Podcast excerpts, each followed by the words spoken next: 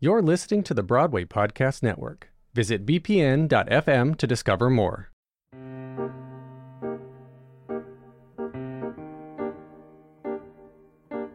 You're listening to Smashed from The Ensemblist, the only podcast that shows you Broadway from the inside out. I'm Mo Brady. And I'm Aaron Albano.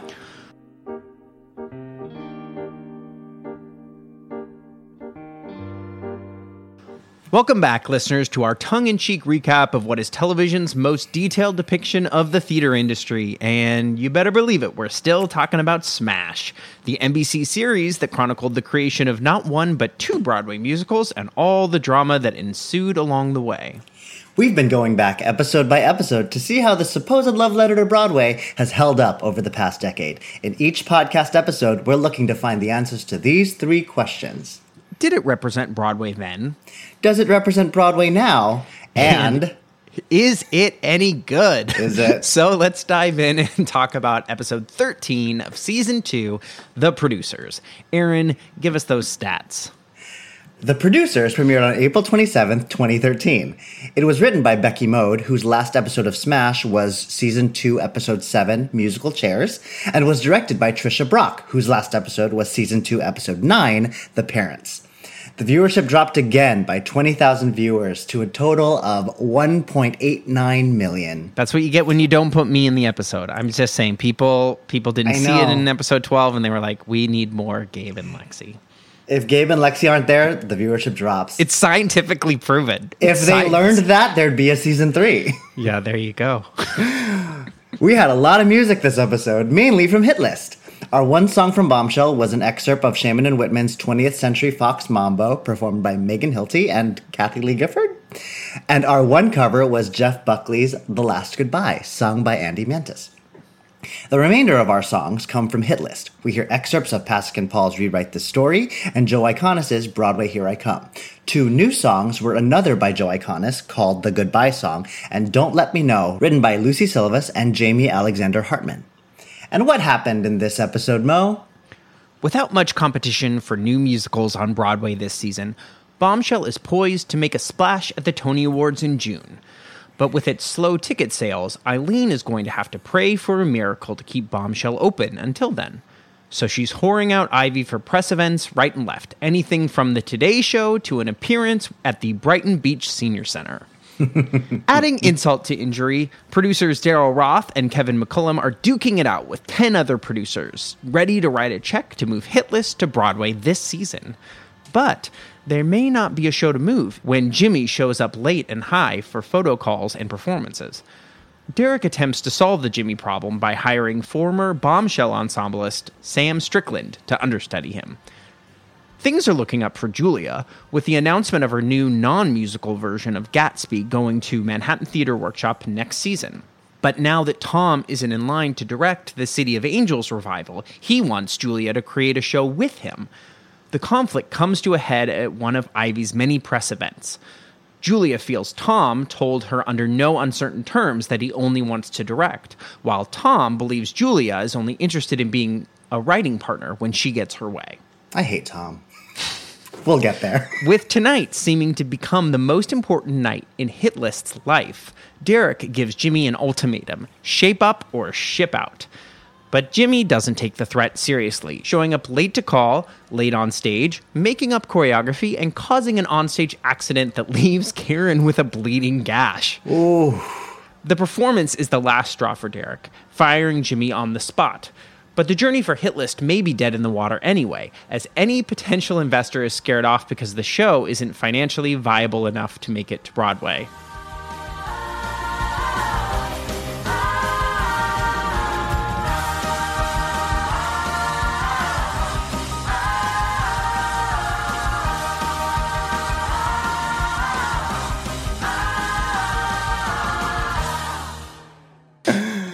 Alternative titles for the episode. I had many of these.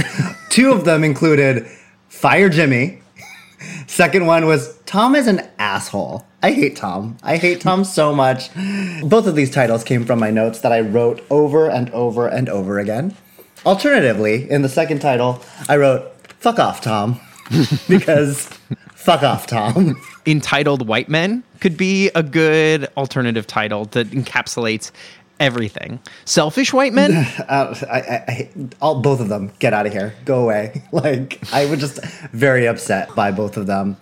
More so, if I had to choose though, more so Tom than Jimmy because, yo, I got hives every time Tom was on screen because the nerve of him. Tom is an asshole, and I think that Christian Borle does a really good job of humanizing him. Like you can see that Tom doesn't think Tom is an asshole. And Okay, okay, I could get get on board with that. right, he's not a villain. Versus like Isn't he though? But Jim, Jim, hmm, maybe he is. Jimmy doesn't seem to have any sort of. There's no real redeeming quality about Jimmy's actions, right? The only thing that is good about Jimmy right now is that he is a good songwriter, supposedly a good actor, and that we might need to feel bad for him because his parents abandoned him, right? See, I think, but I think that's where they pull at our sympathies more because the Jimmy, the Jimmy situation is, I'm who I am because of my past, and you are getting glimpses of my past, and so I'm a product of my past. Tom is just this dude who like tried to leave his partner behind and then life didn't work out the way he wanted it to and then expected his partner to just accept him back with open arms despite him screwing who over royally Can I ask the elephant in the room? Maybe this isn't the elephant in the room. go So, and in thinking about does it represent Broadway then or now? We're in a big conversation about racial representation. This is just so many white people. And I just uh-huh. like, I can't imagine producing this show in 2020 with all of these characters being white. i thought that in season one when the entire creative team and the entire Oh, Jamie Cepero. Isn't he the only person of color in season one? basically In, i mean in terms of series regulars. yeah of the series regulars yeah i mean and then once leslie got on the scene then yeah him too Le- Leslie but that's it And then in that big like season two image, they put Jennifer Hudson in there, and I'm like, "You're cheating! You're cheating, Uh-huh. Smash! She's not a series regular." Yeah, I mean, this is it's a definitely a product of 2013 where it Bombshell and arguably Hit List are both tokenized shows. It's not a good look for representative Broadway now, and arguably not a good look for representative Broadway then, but that's how it is then and arguably now. yeah. So, But we do see some representation in our stage managers. Let's talk about our cameos. We saw Montego, Montego Glover. Glover's here. She's here. I honestly forgot she was on the show, and I spent a lot of time on set with her. But she oh, showed up. I was like, "Oh yeah." I mean, only a few weeks ago we were like, where is Hit List's Linda? We're going to talk about Marissa and her pre-show announcement later. but let's talk about maybe the most perfect casting of all perfect casting, which is Carolee Oh. Carmello as Kyle's mom. A, I Oh, can fully yes. believe that Carolee Carmello is is Andy Is Mientus' mom? mom. Yeah, she's and she's so supportive. she's she's so that, like- supportive. she's like, you should live in this moment. This moment is yours, and all the concern for Jimmy in the world, but also like, don't let him hold you back. Like, what a mother! Bravo, Carolee Carmello. Bravo. Um, producers in attendance at Hit List. We have so many producers, which I guess is why. Uh, some of them by name, but some of them showed up. Derek tells Scott, he says Scott Rudin's gonna show up. He says Daryl Roth's gonna show up. He says David Stone's gonna show up, and Kevin McCollum's gonna show up. Is that everybody? Aside from Eileen, because Eileen shows up too. yes. Eileen Rand. Although, can I tell you one of my favorite things that happened? Yes. So after the show, when Daryl Roth and Kevin McCollum are just kind of kikiing about the show, mm-hmm. and then Daphne Rubin Vega walks up to talk about the show, and then Jesse L. Martin shows up to ask them to drinks. I was like, look at this little rent reunion, talking about edgy cult shows right in front of Manhattan Theater Workshop. It made me so it. happy. because it is. I mean, especially with the cliffhanger at the end of this episode, Smash is really trying to give us Rent vibes with Hit List. It was, but it was still insidery enough that like it wasn't like, look, it's all these rent people. It was like if you knew that these were rent people, that would put a little smile on your heart. It allowed people like us to be like, "Hey, everybody! Hey, look! Hey, hey, look, hey, look, hey, look. hey, hey! I know things." Will you take us through the? I love one of my favorite moments is when Daphne Rubin Vega as Agnes sort of takes us through the current Broadway season. Will you lead us through those? Oh, sure. So, okay, this happens when she's in um, the press office with Eileen, and she's Yes. like listing out the shows that like are or are not coming to Broadway, and she says, "Well, Bombshell's already there, but apparently Bombshell's already on TKTS ever since they opened, which is not a good sign. Moonstruck is not coming because Marisa Tomei got injured." And, and she broke her knee. Like it. Is that what like happened? a- Okay. Do you know Moonstruck? I don't know a thing about. Moonstruck. I don't know. no, I don't. I don't Okay, either. I'm actually wondering now if like Marisa Tomei is like correct for the leading role in Moonstruck. I actually I don't know the answer to this question. Uh huh. Apparently, there's a show called Imitation of Life, which is open, but apparently dead on arrival. Um, a show called Lloyd Webber is closing soon. And I can only assume that's like a review type show, like Prince of Broadway or Jerome Robbins Broadway. And then what she doesn't mention is remember Liaisons? That was this season also, and that was a musical. That's funny that she doesn't mention liaisons. I mean, I guess No one mentions liaisons anymore. Sorry, liaisons.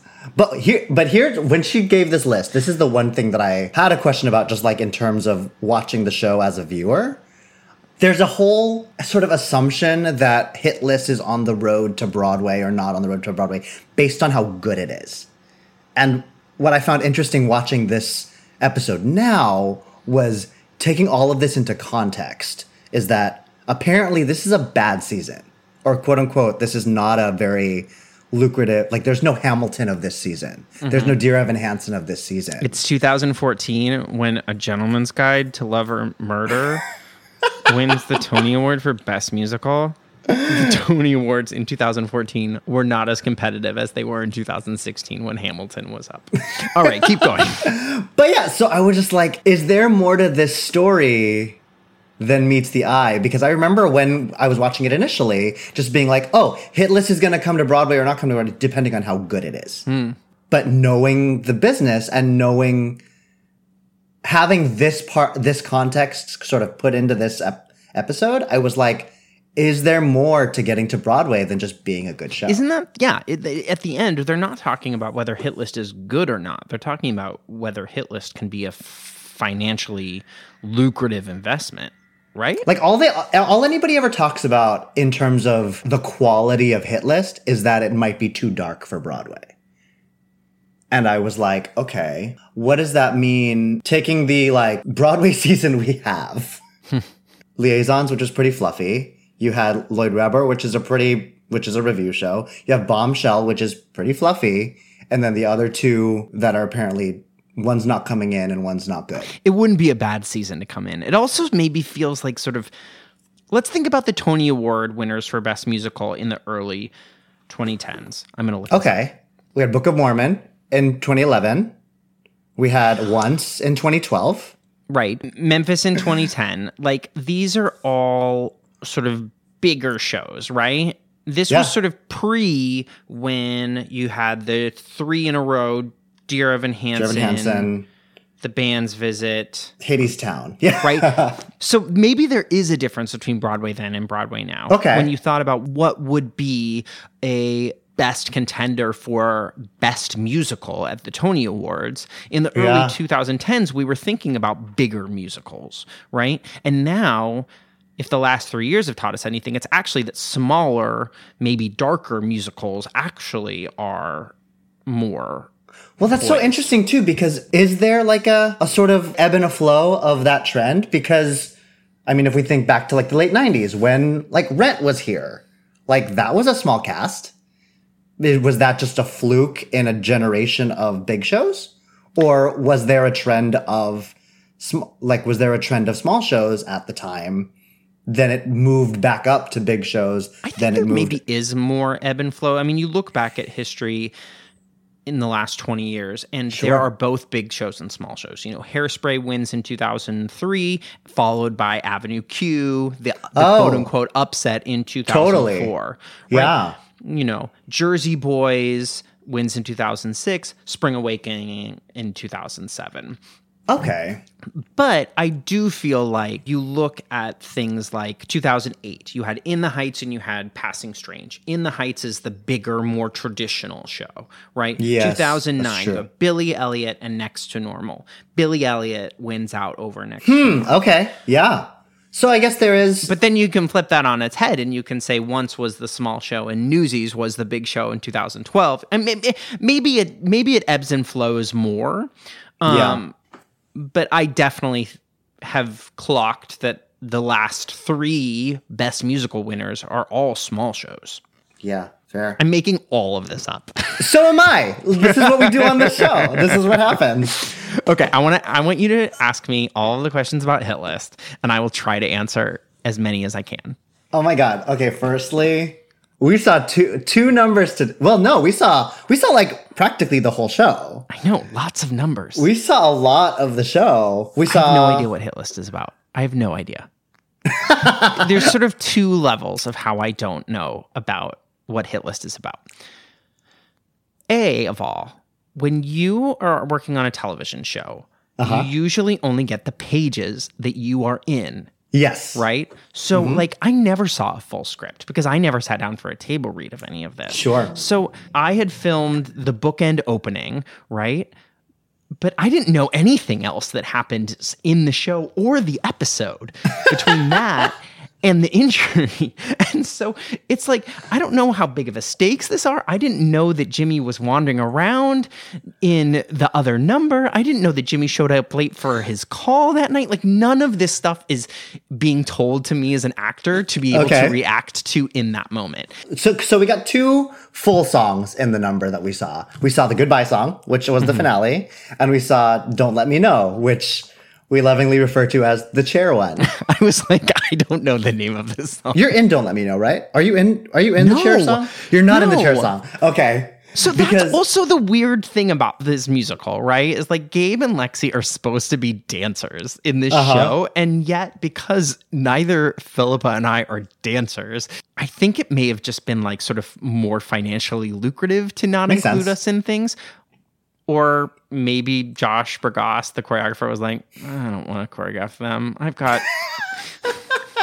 you know, I've got Sky Maddox and and Carla, Carla. Garcia who can actually dance. So I'm not gonna. How did you like the numbers? As a viewer and not as a cast member. I like these numbers. Again, don't let me know tells a story. It this is a does. song. This is staging that tells a story, right? When we got to Voice in a Dream and Hit List, I was like, oh, look, we're using movement to go from a, a beginning of a journey to an end. That's Mm-hmm. exactly what Don't Let Me Know is. You see Karen at the piano, and then she's at the coffee shop and then she's in the recording studio and then there's the fans at the concert with the I was like, look, progression of story. We're getting it. Which I will say, while I was watching it, I was like, yo, the ensemble makes it list. This is an ensemble piece. This is the Hamilton ensemble before the Hamilton ensemble. I was like, fight me. This is this is great work. If it were just Jimmy and Karen, I feel like that song would have gone nowhere. But the ensemble is what made that song come to life. And I was like, all right, good job, don't let me know. Even with your chairs. Aside from the chairs, my favorite prop in that whole thing, Apple iPads. they're so expensive. I was like, um this is fierce, but I was like, this is no. I was recently interviewing Hope Easterbrook about the Mm-hmm. Hamilton film, and she was talking about how her track was so prop heavy in the show, the woman 2 Mm-hmm. track. She just feels like she's constantly like moving around quills and chairs and feeling very afraid about putting the right thing in the right time. I can tell you Mm-hmm. that the most frightening thing to me would have been being the dancer that had to do the final swipe at the end Uh huh. to get to to make Karen's face with all the iPads. I was like, I don't want that job. I don't want that job. Could you imagine? It was beautiful though. But I was like, this is Derek getting his way for the high budget Broadway stuff. Here's where I feel like Hit List sort of like dips its toe into this idea of technology, but isn't really about technology. Okay. I think because Hitlist is trying to be this like cool, edgy, contemporary show. Like, look, we've got iPads. Look, we have a pre-show announcement from Marissa who says the use of cell phones is not only permitted but encouraged. Record the show in its entirety for all we care. We don't it, own it any more than you do. It's like I was like, wait a second. but like, wh- why? Also, I'm sure Actors Equity would not allow that. Like a thousand. None of the unions would. Like, come on. I mean, arguably, Jimmy and Kyle are not part of the Writers Guild, but still, like that, absolutely not. It's it, it again. I think it's a moment that heralds to a Broadway before that moment, right? Okay. Because it's trying to sort of live in the rent world, right? Everybody's lined up in front of the theater Sure. waiting for the rush tickets, like right. Before we go, I want to ask you about. First up, let's raise it, raise a glass to Kyle Bishop. Or is it glass to Kyle Bishop? Mm-hmm. How do you feel about this moment in the show? Do you feel like it was earned? No, Do you feel not at all? No. Not at Go. all. Not Why? a thing. It is not earned because we're not invested in Kyle at all. Like Yeah. until that episode where they were storyboarding, Kyle was a Mm-hmm. non-character until the opening night party for Bombshell, where he like chooses to hook up with Tom over. Taking that's like the first time that Kyle like really makes a decision. Ah, No, Yeah. I guess I guess Kyle makes a decision to not wait for Jimmy to Yes. do the storyboarding. the first moment he gets where he stands up to Jimmy and he's like, I'm good at this now. I, this is the right choice. It's not about your song. It's not about Karen's song. It's about what's good for the show. That was, I feel like, his first moment in independence, for lack of a better word. But um, I can't decide, and I honestly don't know, and I can't decide if it's if a that was too little, too late. B if that was enough to make me care because I also think in this episode specifically we got a lot of like playing catch up. Like hearing Carolee Carmello talk about all the achievements that Kyle's done and how proud of him she is. I do wish that sort of all of that like Kyle molding would have happened earlier in the season. because I do think we get to a relatively sympathetic place with Kyle. I just don't know if it was enough for me to be outraged that he's died. And for, and knowing roughly where this show goes because I haven't watched ahead yet, but watching 8 years ago, I don't know if the amount that I've invested is worthy of the momentum that it elicits next episode. Right. We're going to use Kyle's death, spoiler alert, as a catalyst for Hit List to move to Broadway this season. Mhm. And I don't know if I can decide whether Kyle's death is a big enough thing for Hit List to move from off Broadway to Broadway. I think the next episode is actually called The Phenomenon, right? And Yeah. that's sort of about him passing. Mhm. But what I can tell you is that from a viewer of Smash, it's not enough.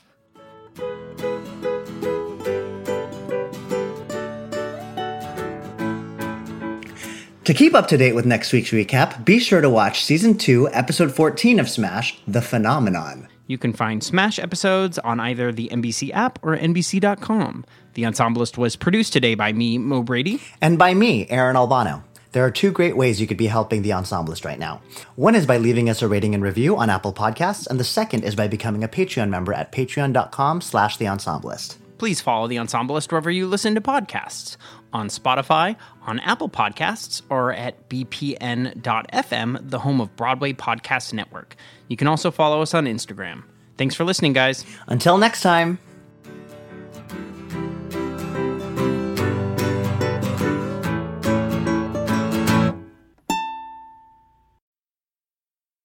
Wondered how your favorite performer actually feels? Well, here's your chance. Welcome to The Quiet Part Out Loud with me, Bobby Steggert, Broadway actor and now a therapist to a whole host of Broadway creatives. Part interview, part therapy, this is not your typical podcast.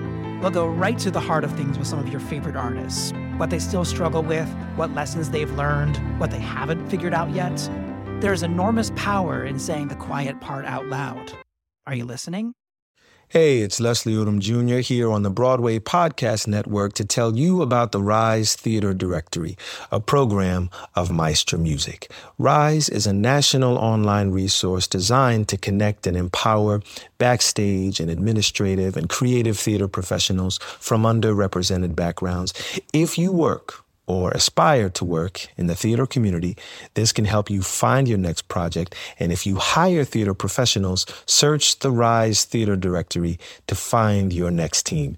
Create your profile now and get more information by visiting risetheater.org. That's theater with an R E R I S E T H E A T R E dot org because only together we rise.